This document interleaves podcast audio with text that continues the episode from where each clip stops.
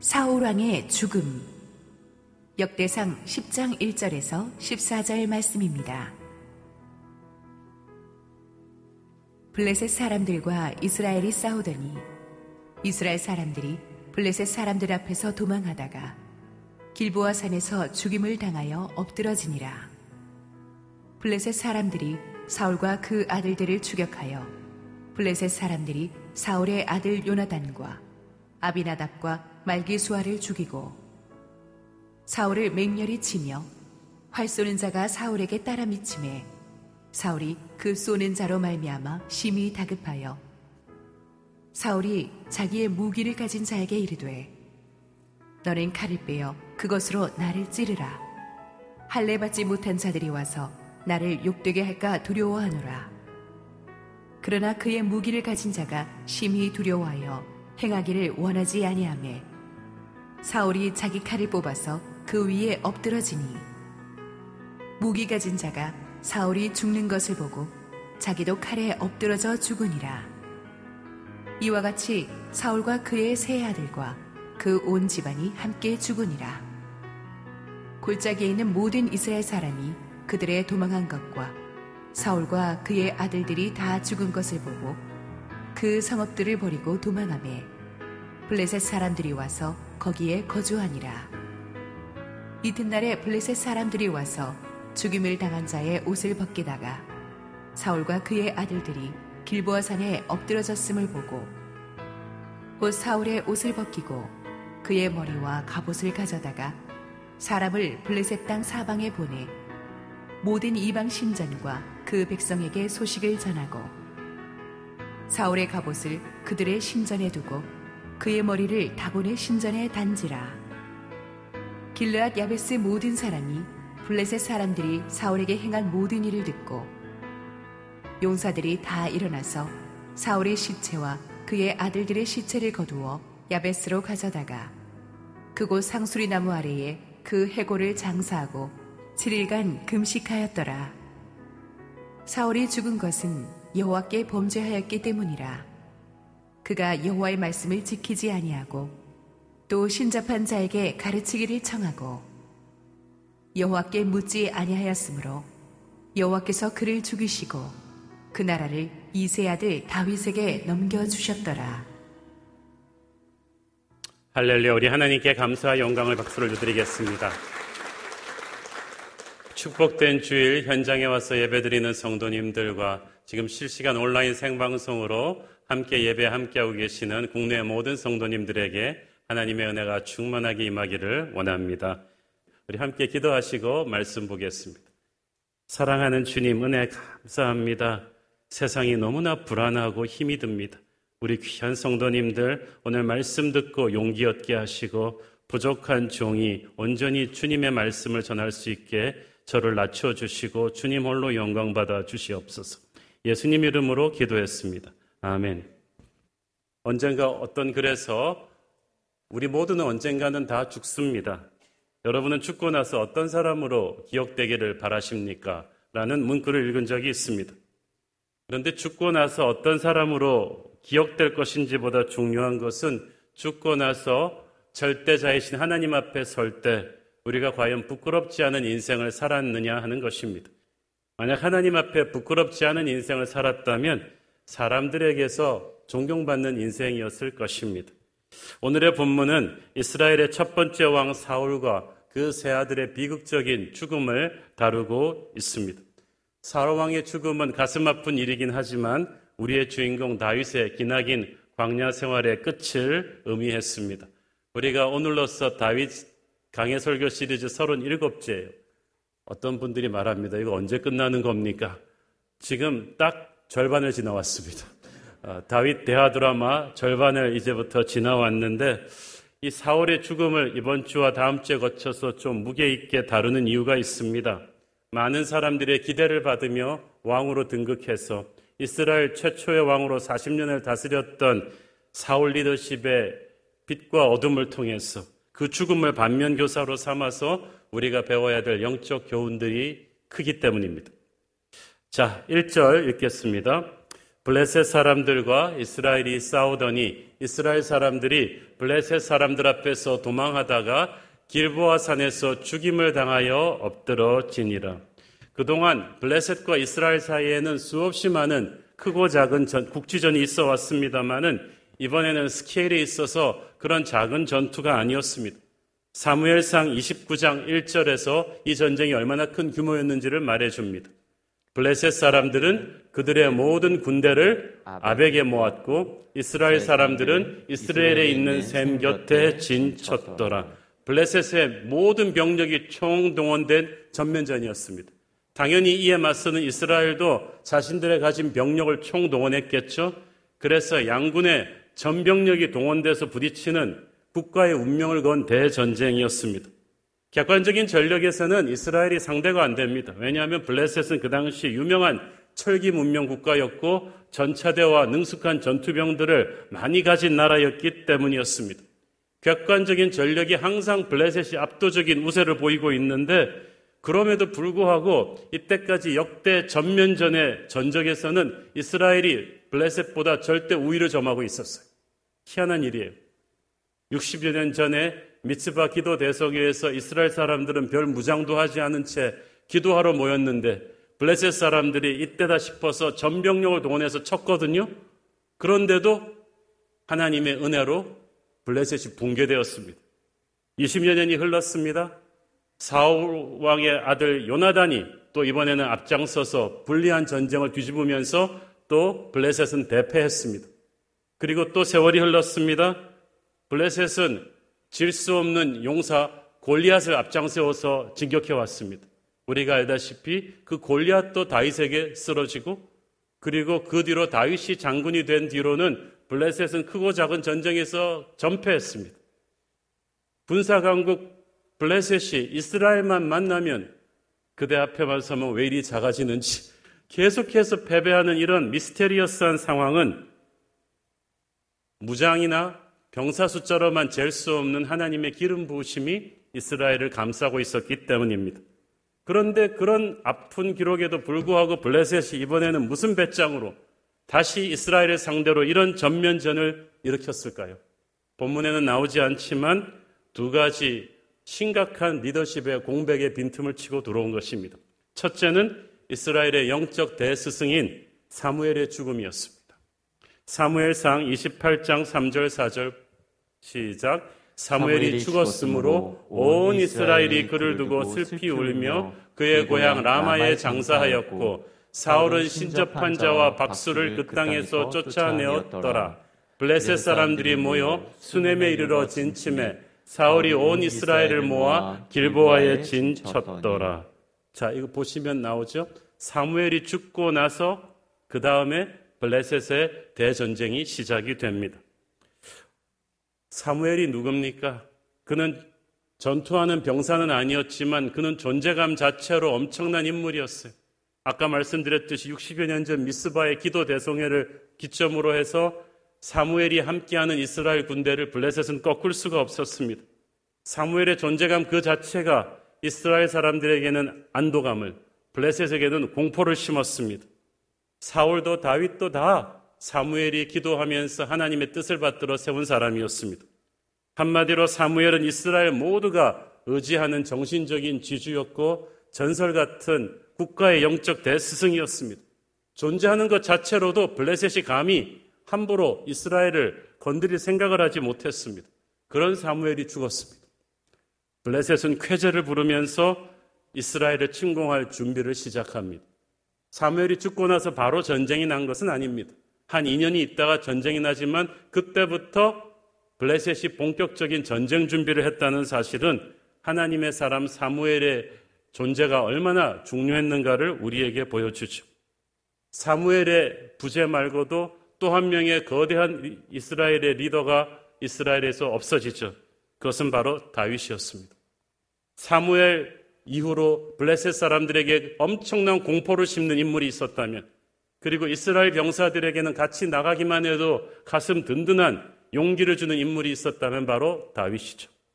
골리앗을 쓰러뜨리고 그 뒤 블레셋과의 모든 전쟁을 승리로 이끌었던 다윗이 이스라엘에 없는 거예요. 없는 정도가 아니라 도끼로 재발등 찍는다고 이스라엘의 사울 왕은 다윗을 핍박해서 결국은 블레셋의 땅에 망명하게끔 되었어. 블레셋이 얼마나 든든했겠습니까? 다윗이 없는 이스라엘, 사무엘의 기도가 없는 이스라엘은 이제 해볼만 하다고 생각한 것입니다. 이제 이스라엘은 손발이 묶인 채로 블레셋과 싸울 수밖에 없게 되었습니다. 다시 말해서 영적인 리더십이 부재한 상태에서 하나님의 나라 이스라엘이 블레셋과 싸운다는 것은 너무나 치명적인 일입니다. 말씀과 기도의 영적 리더의 존재가 있을 때 사람들이 별 감사함을 몰라요. 별 티가 안 나지만 없을 때는 하늘과 땅 차이가 나는 거예요. 오늘날도 그렇습니다. 제대로 된 영적인 리더십의 존재를 감사하셔야 됩니다. 왜냐하면 그 영적인 리더가 부재한 상태는 반드시 마귀의 침공 루트가 되기 때문이죠. 여러분의 가정에서 부모님은 영적인 지도자입니다. 여러분이 말씀과 기도로 굳건히 서 있으면 마귀가 여러분의 가정을 유린하지 못합니다. 이 교회를 위해서 여러분이 기도해 주십시오. 저를 비롯한 목사님들과 장로님들과 순장님들과 교회를 지키는 영적인 리더들이 성령 충만해서 제자리를 지키면 마귀가 흔들지 못합니다. 영적 지도자들이 무너진 교회들을 보세요. 마귀가 유린하지 않습니까? 국가도 그렇습니다. 우리는 영적인 리더십의 중요성을 중시하고 굉장히 좋은 리더들을 위해서 기도해야 합니다. 자, 블레셋과 이스라엘 양국이 총력을 기울여서 부딪힌 전면전이었지만 전투가 시작되자마자 너무 어이없이 승패가 갈려버렸습니다. 1절 다시 읽겠습니다. 블레셋 사람들과 이스라엘이 싸우더니 이스라엘 사람들이 블레셋 사람들 앞에서 도망하다가 길보아 산에서 죽임을 당하여 엎드려 지니라. 처음 양국은 우리나라 호남 평야처럼 드넓은 이스라엘 평야에서 충돌했습니다. 평야에서 전체대를 확보한 블레셋과의 싸움은 굉장히 불리했어요. 부딪히자마자 이스라엘은 붕괴하기 시작했어요. 그래서 이스라엘이 블레셋 사람들보다 더 잘 싸울 수 있는 산지 그 길보아 쪽으로 후퇴를 했는데 소용없었어요. 블레셋군은 길보아 산까지 쫓아가서 이스라엘 군대를 괴멸시켰습니다. 특별히 이 절을 좀 읽어보겠습니다. 블레셋 사람들이 사울과 그 아들들을 추격하여 블레셋 사람들이 사울의 아들 요나단과 아비나답과 말기수아를 죽이고 자 블레셋 군의 이 성경이 설명하는 것을 딱 보면 블레셋 군의 처음부터 전략이 무엇이었는지 자명합니다. 그냥 전투에서 이기는 것이 아니라 블레셋 군의 목표는 처음부터 사울 왕을 비롯한 톱 리더십을 제거하는 것이었습니다. 그 명령이 모든 블레셋 군대에게 내려져 있었어요. 그래서 처음부터 승패 상관없이 사울 왕과 그 왕자들을 둘러싸고 블레셋의 결사대가 집중적으로 공격을 퍼부었습니다. 난전 끝에 용감한 왕자 요나단, 그 동생 아비나다 말기수와 이렇게 사울의 세 아들들이 차례로 전사합니다. 원래 사울 왕에게 아들이 넷 있었는데 후방에 남겨놓고 아들 외에 세 명이 바로 눈앞에서 비극적으로 죽습니다. 아무리 객관적인 전력의 차이가 있다고는 하지만 원래 이스라엘 군대가 이렇게 약한 군대가 아닙니다. 하지만 이미 언급했 그리고 이미 언급했듯이 역대 전적이 이스라엘이 훨씬 위였잖아요. 그리고 요나단, 요나단이 누굽니까? 이전에 혈혈 단신으로 블레셋 선봉들을 뚫고 들어간 용맹한 다윗과 언약을 맺었던 용장이었어. 그런데 그런 요나단도 이번에는 뭐 속수무책으로 죽습니다. 하나님의 임재가 이미 이스라엘을 떠났기 때문이었어요. 그것은 하나님을 거역한 지도자 사울 때문이었습니다. 그러니까 사울은 자기 눈앞에서 죽는 순서가 중요한데 자기의 세 아들들이 차례로 죽어가는 모습을 지켜보는 거예요. 자기가 사랑했던 부하들이 수도 없이 쓰러져 죽는데 할 수 있는 게 아무것도 없어요. 자기 때문에 죽는 거예요. 그리고 사울에게 그 운명이 닥칩니다. 3절 읽습니다. 사울을 맹렬히 치며 활 쏘는 자가 사울에게 따라 미침에 사울이 그 쏘는 자로 말미암아 심히 다급하여 여기서 사울을 맹렬히 쳤다는 말은 블레셋 군대가 사울 왕 주변으로 벌떼처럼 달려들어서 집중적으로 공격을 퍼부었다는 뜻이죠. 활 쏘는 자가 원어 성경에 보면은 복수형으로 활 쏘는 자들이 archers 그러니까 궁수 부대가 이미 딱 노리고 사울 왕을 둘러싸고 그냥 벌떼처럼 화살을 쏘아놓은 것입니다. 그 중에 하나가 사울에게 치명상을 입혔습니다. 사울이 그 쏘는 자로 말미암아 심히 다급했다는 이 히브리어 원어는 마치 여인이 해산하는 것 같은 고통으로 사울의 부상이 컸다는 거예요. 사울은 이제 더 이상 몸을 움직일 수가 없는데 사방을 둘러싸도 벌떼처럼 몰려드는 블레셋 뿐입니다. 절망적인 상황입니다. 이때 사울 왕의 마지막 유언이 무엇입니까? 4절 읽습니다. 사울이 자기의 무기를 가진 자에게 이르되 너는 칼을 빼어 그것으로 나를 찌르라 할례 받지 못한 자들이 와서 나를 욕되게 할까 두려워하노라 그러나 그의 무게를 가진 자가 심히 두려워하여 행하기를 원하지 아니하매 사울이 자기 칼을 뽑아서 그 위에 엎드려 지니 사울 옆에 수행 무관이 있었는데 그게 무기 가진 자예요. 사울이 그 무기 가진 자한테 자기는 이미 부상당해서 가망이 없으니 네가 나를 죽이라고 합니다. 왜? 할례 받지 못한 자, 이방인들의 블레셋의 손에 죽는 수치를 당하기 싫다는 거예요. 그렇게 죽었다는 소문이 나면 자기가 얼마나 불명예스러우냐는 거예요. 사울이 끝까지 사람들이 자기를 어떻게 생각할 것만 신경 쓰고 있어요. 지금 자기가 하나님의 영광을 땅에 떨어뜨려서 이렇게 모두가 부하들을 잃고 자기도 죽게 생긴 것에 대한 회개보다는 사람들이 어떻게 생각할까? 사울의 부하는 차마 왕을 죽일 수가 없어서 거절합니다. 그래서 사울이 할 수 없이 자기가 자결을 하죠. 그리고 그 부하도 자결을 하고 40년간 이스라엘을 다스렸던 영웅 사울 왕의 최후가 이렇게 허무했습니다. 그런데 문제는 사울의 죽음이 그 한 사람으로 끝나지 않는다는 거죠. 여러분, 지도자는 영향력이 있어요. 그 사람 혼자 죽는 게 아니라 그때부터 그 패배의 파급 효과가 엄청납니다. 6절 읽습니다. 이와 같이 사울과 그의 세 아들과 그 온 집안이 함께 죽으니라. 아직 사울의 넷째 아들 살아있고 사울의 식솔들, 친척들 다 살아있는데도 하나님은 그 집안이 끝났다고 말합니다. 사울의 왕조가 끝난 거예요. 살아있으나 살아있는 게 아니에요. 영적인 지도자가 무너질 때 그 집안이 끝이 나 버리는데 또 그것으로 끝이 아니에요. 7절 읽습니다. 골짜기에 있는 모든 이스라엘 사람이 그들의 도망한 것과 사울과 그의 아들들이 다 죽은 것을 보고 그 성읍들을 버리고 도망함에 블레셋 사람들이 와서 거기에 거주하니라. 사울 왕과 왕자들의 전사 소식을 듣고 이스라엘에 남아 있던 군대가 완전히 괴멸되어 버렸어요.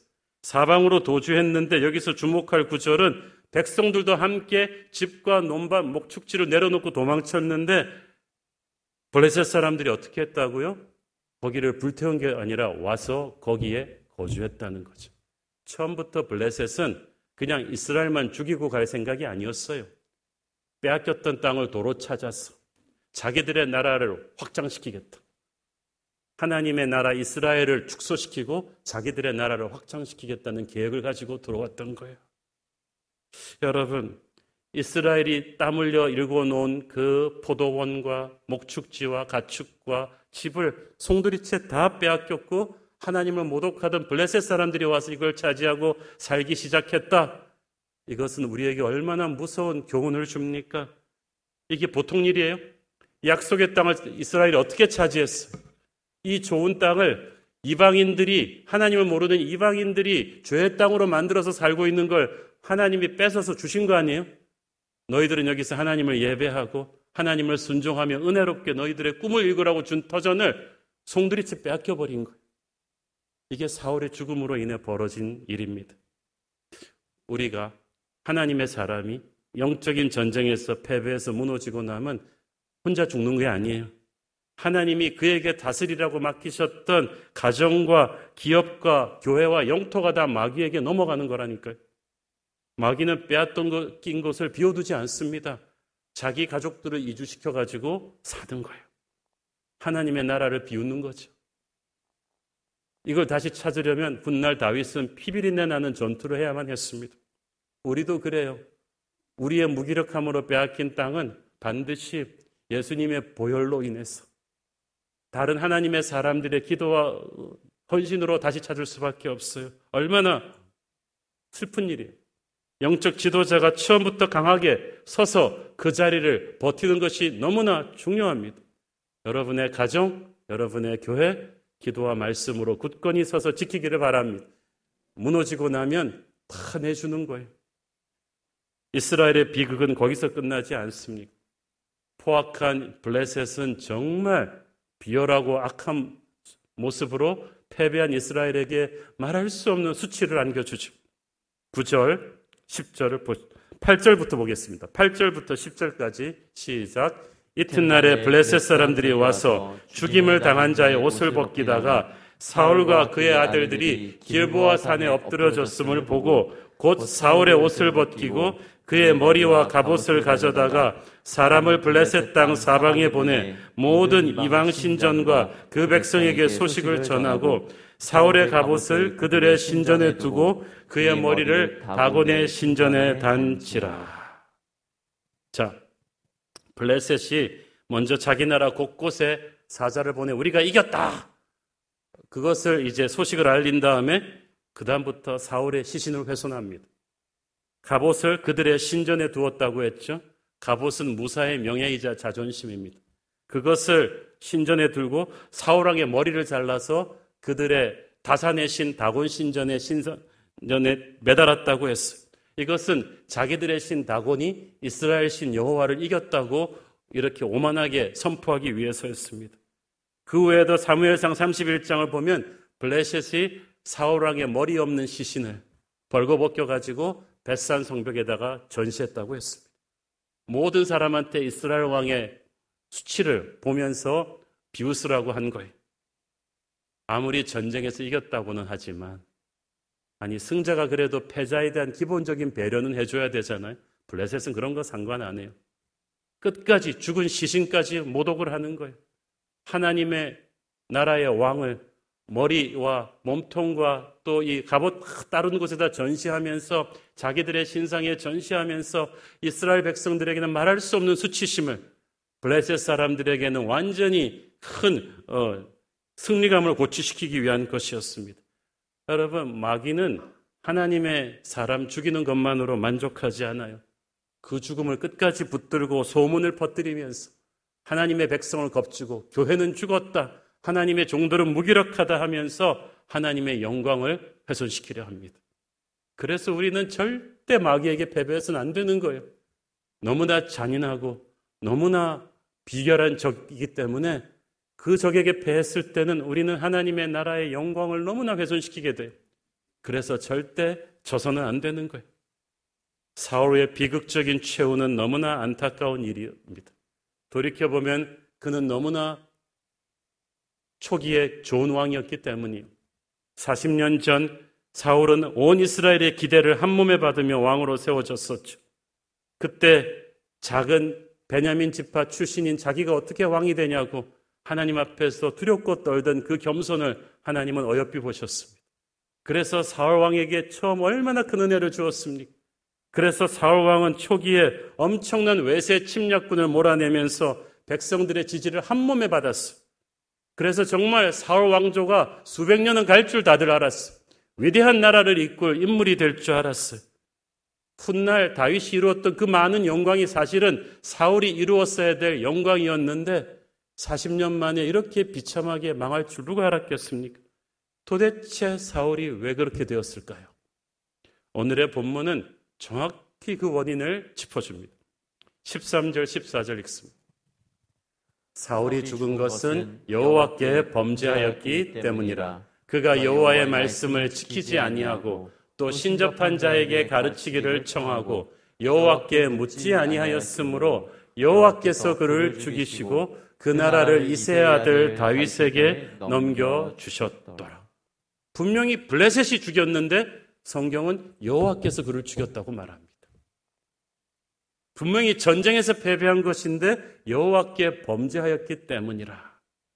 자, 성경을 보면은 어떤 일이 터질 때 우리 눈에 보이는 표면적인 원인이 있어요. 블레셋이 강했죠. 그렇지만 본질적인 원인이 따로 있다는 거예요. 블레셋이 군사적으로 강하고 이스라엘이 약해서 진 게 아니라 하나님께 사울 왕이 범죄했기 때문에 하나님이 그를 죽게끔 허락하셨다는 뜻입니다. 하나님께 범죄하였다는 게 무슨 뜻일까요? 본문이 크게 두 가지로 이야기합니다. 첫째는 여호와의 말씀을 지키지 않은 것. 둘째는 신접한 여인에게 가르치기를 청한 죄라고 했습니다.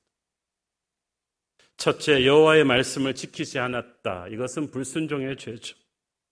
하나님의 말씀을 몰라서 저지른 죄는 영적 무지입니다. 알고도 무시했다. 이건 불순종의 죄입니다. 하나님께서 불순 종의 죄를 영적인 무지보다 훨씬 더 심각하게 다루십니다. 특히 사울처럼 아무 배경도 능력도 그런 연출도 없이 100% 하나님의 은혜로 왕이 된 지도자의 경우는 더더욱 그렇죠. 은혜로 왕이 됐기 때문에 그 자리를 항상 기도하며 운영했어야죠. 그런데 어느 순간부터 그는 자기의 경험과 실력을 주변의 참모들의 의견을 하나님 말씀보다 더 중하게 시작하기 시작했어요. 생각하기 시작했어요. 초반에 승리에 너무 도취된 거예요. 그래서 이 사울의 불순종이요. 처음엔 아주 작게 시작하다가 나중에 갈수록 눈덩이처럼 커졌어요. 처음에 집권 1년이 지나고 나서 그는 초기의 승리에 도취해서 하나님께 물어보지도 않고 블레셋과 전쟁을 벌려버렸죠. 제사를 지내는 일도 있었어요. 블레셋과 전쟁은 벌였는데 압도적인 블레셋군을 보고 병사들이 다 도망가니까 사무엘이 도착하기도 전에 제사장만 드릴 수 있는 제사를 자기가 드려버렸어. 계속해서 악수를 두는 거예요. 그래서 하나님께서 사무엘을 통해서 계속 옐로우 카드를 주셨죠. 사울 너 조심해. 너 조심해. 하나님의 말씀을 순종해야 되는 거야. 그러나 사울은 깨닫지 못했어요. 그리고 마침내 대형 사고가 터지죠. 사무엘상 15장에서 그는 아말렉을 진멸하라는 하나님의 명령을 반쪽짜리 순종을 합니다.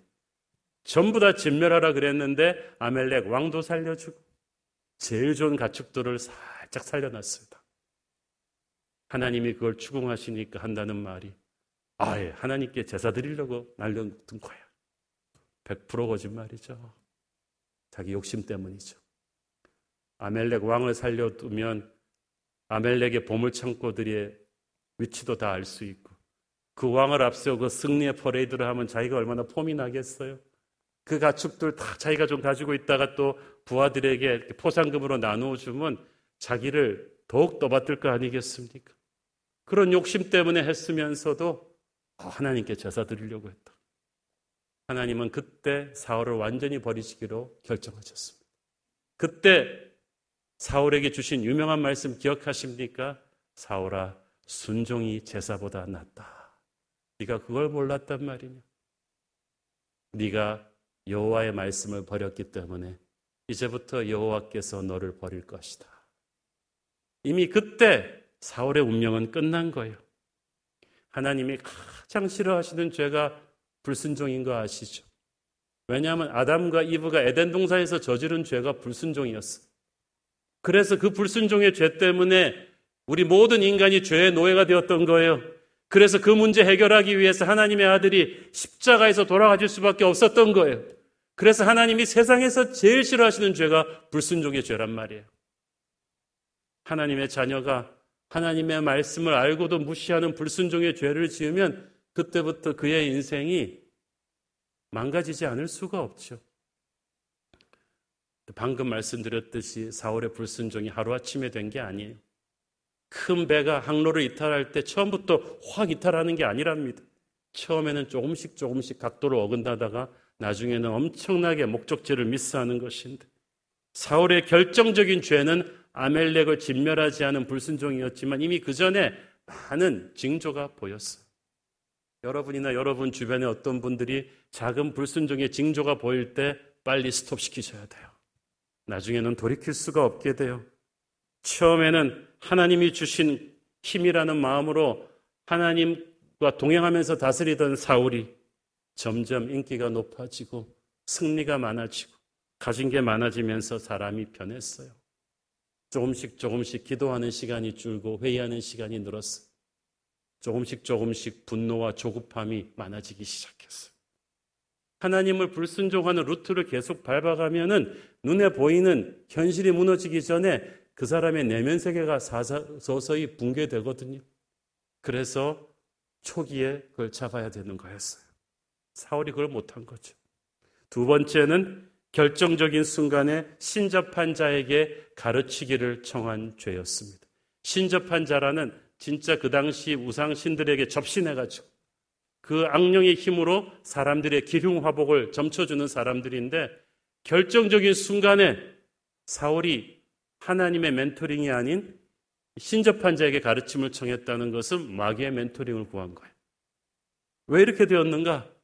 그 사건이 사무엘상 28장 4절 7절에 나옵니다. 시작. 블레셋 사람들이 모여 수넴에 이르러 진침해 사울이 온 이스라엘을 모아 길보아에 진쳤더니 사울이 블레셋 사람들의 군대를 보고 두려워서 그의 마음이 크게 떨린지라 사울이 여호와께 묻자오되 여호와께서 꿈으로도 우림으로도 선지자로도 그에게 대답하지 아니하심으로 사울이 그의 신하들에게 이르되 나를 위하여 신접한 여인을 찾으라. 내가 그리로 가서 그에게 물으리라 하니 그의 신하들이 그에게 이르되 보소서 엔돌에 신접한 여인이 있나이다. 블레셋과의 전면전을 하루 앞둔 날 일어난 거예요. 너무 불안하니까 사울 왕이 처음에는 하나님께 물었어요. 근데 하나님이 침묵하시니까 더욱 불안해져서 신접한 여인, 악령에 접신한 자에게로도 가서 물어봐야겠다고 간 거예요. 자, 하나님이 침묵하시면 어떻게 해야 돼요? 하나님이 자기 안에 기뻐하시지 않는 죄가 있나 하고 회개를 해야 되는데 그는 하나님의 침묵 앞에서 아무것도 깨닫지 못하고 바로 그래? 그러면 신접한 여인에게라도 가서 물어보지 뭐. 그렇게 된 거예요. 계속되는 사무엘상 28장 본문을 보면은 비극적인 스토리가 나옵니다. 사울이 그렇게 해서 정체를 갖추고 신접한 여인을 찾아갔더니 가서 사무엘의 영혼을 죽은 자 가운데서 불러내 달라고 요청합니다. 그렇게 신접한 여인에 의해서 불려 올려진 사무엘은 사울을 꾸짖고 그의 멸망을 예언해 줍니다. 이미 하나님이 너의 나라를 다윗에게 주기로 했고 내일 해 떨어지기 전에 너와 세 아들들도 죽을 것이다. 라고 멸망을 예언해 주죠. 자, 그래서 이 사무엘상 28장은 굉장히 좀 해석하기가 곤혹스러운 본문입니다. 일찍이 모세 때부터 하나님께서는 하나님의 백성이 인생의 기로에서 미래의 길흉 화복을 묻기 위해서 악령과 접신하는 이런 자들을 찾아가지 말라고 경고하셨었어요. 레위기 19장 31절을 봅니다. 시작. 너희는 신접한 자와 박수를 믿지 말고 그들을 추종하여 스스로 더럽히지 말라. 나는 너희 하나님 여호와니라. 사울이 이 사실을 몰랐겠어요? 임기 초기에는 이 말씀을 받들어 나라의 신접한 자들을 다 없애기까지 한 사울인데 너무나 다급해져서 이 여인을 찾아간 거예요. 그리고 다른 사람도 아님 선지자 사무엘의 죽은 영혼을 불러올려 달라고 했던 게 너무나 좀 당혹스럽습니다. 그런데 성경은 실제로 사무엘의 영혼이 나타나서 사울의 멸망을 예언해 주었다고 합니다. 신학자들이 이 본문 해석하기 굉장히 곤혹스러워 합니다. 어떤 사람은 뭐로 가도 서울만 가면 되지 않나? 신접한 자를 통해서 불러 올려진 사무엘의 영혼이 그래도 사울에게 하나님의 뜻을 제대로 전해줬으니 된 거 아니냐고 생각하는 사람이 있습니다. 그러나 그렇게 보시면 안 되죠. 신접한 여인에 의해서 불려 올려진 것은 실제 사무엘의 영혼이 아닙니다. 그것은 악한 마귀가 사무엘의 환상을 빌려서 나온 거죠.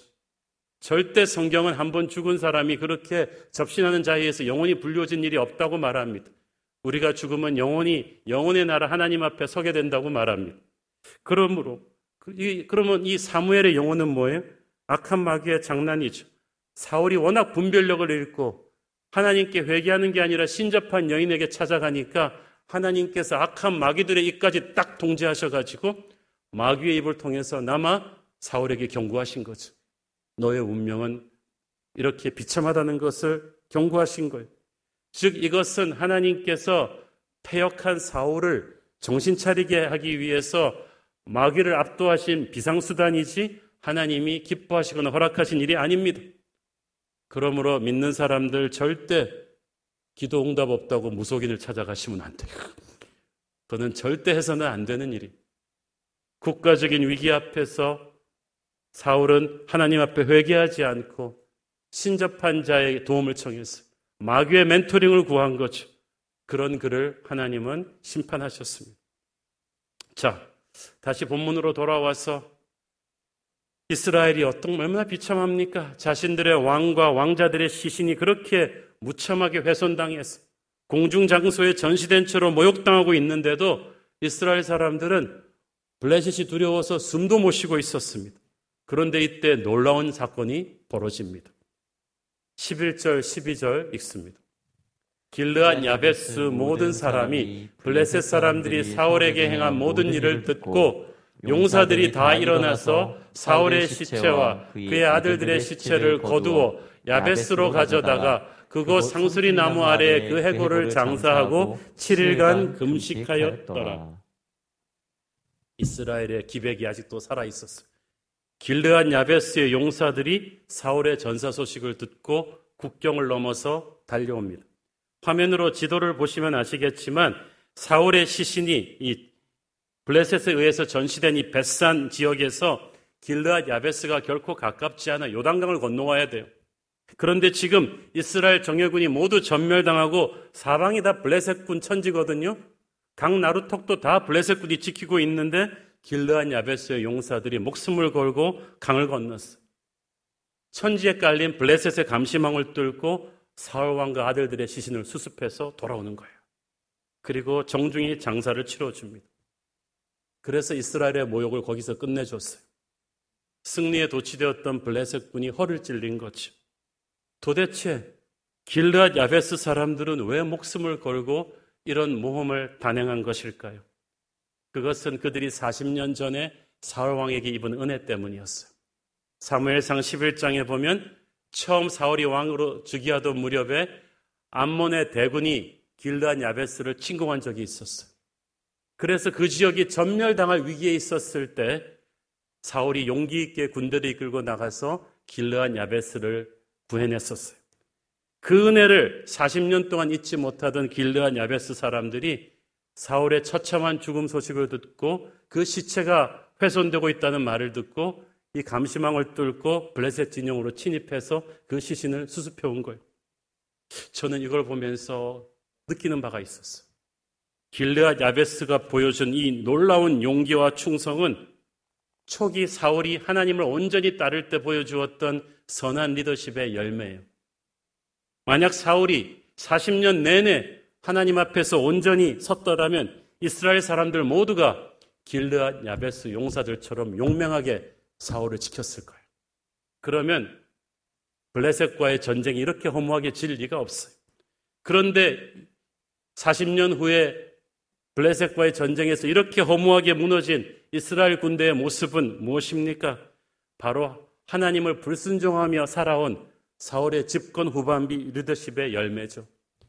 사람은 뿌딘 대로 거두는 거거든요.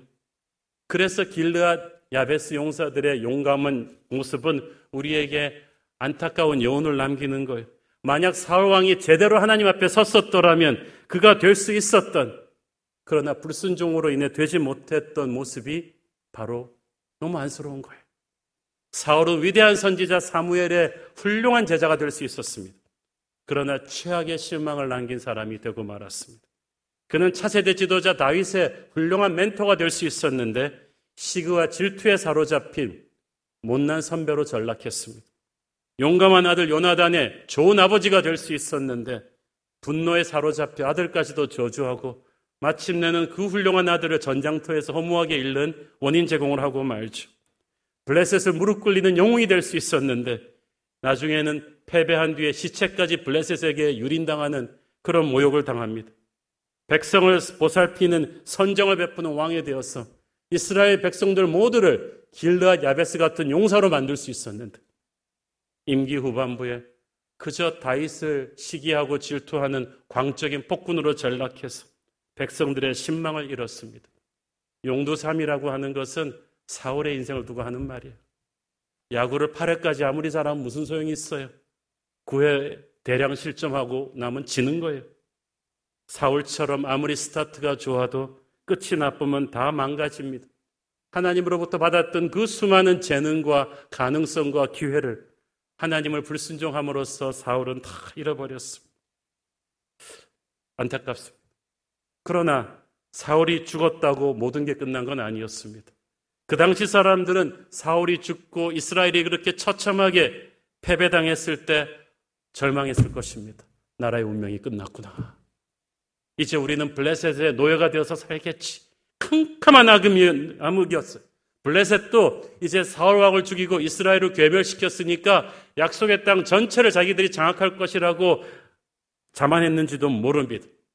그러나 죽은 게 사울이지 하나님의 역사가 아니었습니다. 인간이 잘못하지만 하나님이 그것 때문에 하나님의 나라가 무너지게 하지는 않으십니다. 14절은 그래서 절망 끝에서 오는 새로운 소망을 보여주죠. 14절 읽습니다. 여호와께 묻지 아니하였으므로 여호와께서 그를 죽이시고 그 나라를 이세 아들 다윗에게 넘겨 주셨더라. 할렐루야. 이 나라는 블레셋에게 넘어가지 않았어요. 하나님의 사람 다윗에게 그 왕자가 넘어간 거야. 사울의 후손들이 대대로 통치할 수 있었던 나라가 이제 다윗의 후손에게 맡겨집니다. 우리는 스스로 주인공이 되지 못해요. 하나님이 우리를 아무것도 아닌 우리를 주인공으로 세우시고 만들어 가십니다. 이 사실을 잊으면 우리는 교만해지기 쉽고 초심을 잃고 하나님 말고 다른 것들을 의지하다가 사울처럼 무너지는 거예요. 나를 세우시는 분이 하나님이심을 잊지 말고 처음부터 끝까지 계속 주님과의 첫사랑을 간직하고 주님과 동행하는 자만이 하나님 나라 역사의 주인공으로 별처럼 빛나게 될 것입니다. 인간의 끝이 하나님의 시작입니다. 사람들이 끝이라고 시작하는 곳에서 하나님은 시작하셨습니다. 죽음을 이기고 부활하신 주님처럼 사울이 죽고 나서 다윗을 세우셔서 새 역사의 지평을 여십니다. 사울은 외모도 출중했고 용기와 겸손을 가지고 모든 것을 부여받아 시작했던 사람들입니다. 하나님께서 이스라엘 역사의 주인공으로 캐스팅한 사람이었어요. 그런데 그 자리에 오르고 나서 캐스팅하신 감독이신 하나님의 명령을 소홀히 여기니까 주인공에서 조연이 되더니 조연에서 엑스트라가 되더니 그리고 사라져 버렸어요. 하나님이 다른 주인공을 캐스팅하셨으니 그가 바로 다윗입니다. 그는 제2의 사울이 되지 않았어요. 그도 실패와 실수를 많이 했지만 그는 항상 하나님과 동행하는 사람이었습니다. 그래서 하나님께서는 다윗을 통하여 새로운 이스라엘의 기반을 세우십니다. 저와 여러분도 평생 겸손히 주님과 동행하며 하나님께 쓰임 받는 이 시대의 다윗 되기를 축원합니다. 기도하겠습니다. 주님 은혜를 감사합니다. 너무나 아름답게 시작했으나 초심을 잃고 무너져 버린 사울 왕의 안타까운 죽음을 봅니다. 이 죽음을 반면교사로 삼아서 우리는 평생 하나님 앞에 겸손히 걷게 하여 주셔서 나와 나의 집안, 나의 가정, 나의 교회를 든든히 세우는 이 시대의 다윗 되게 하옵소서. 예수님 이름으로 기도했습니다. 아멘.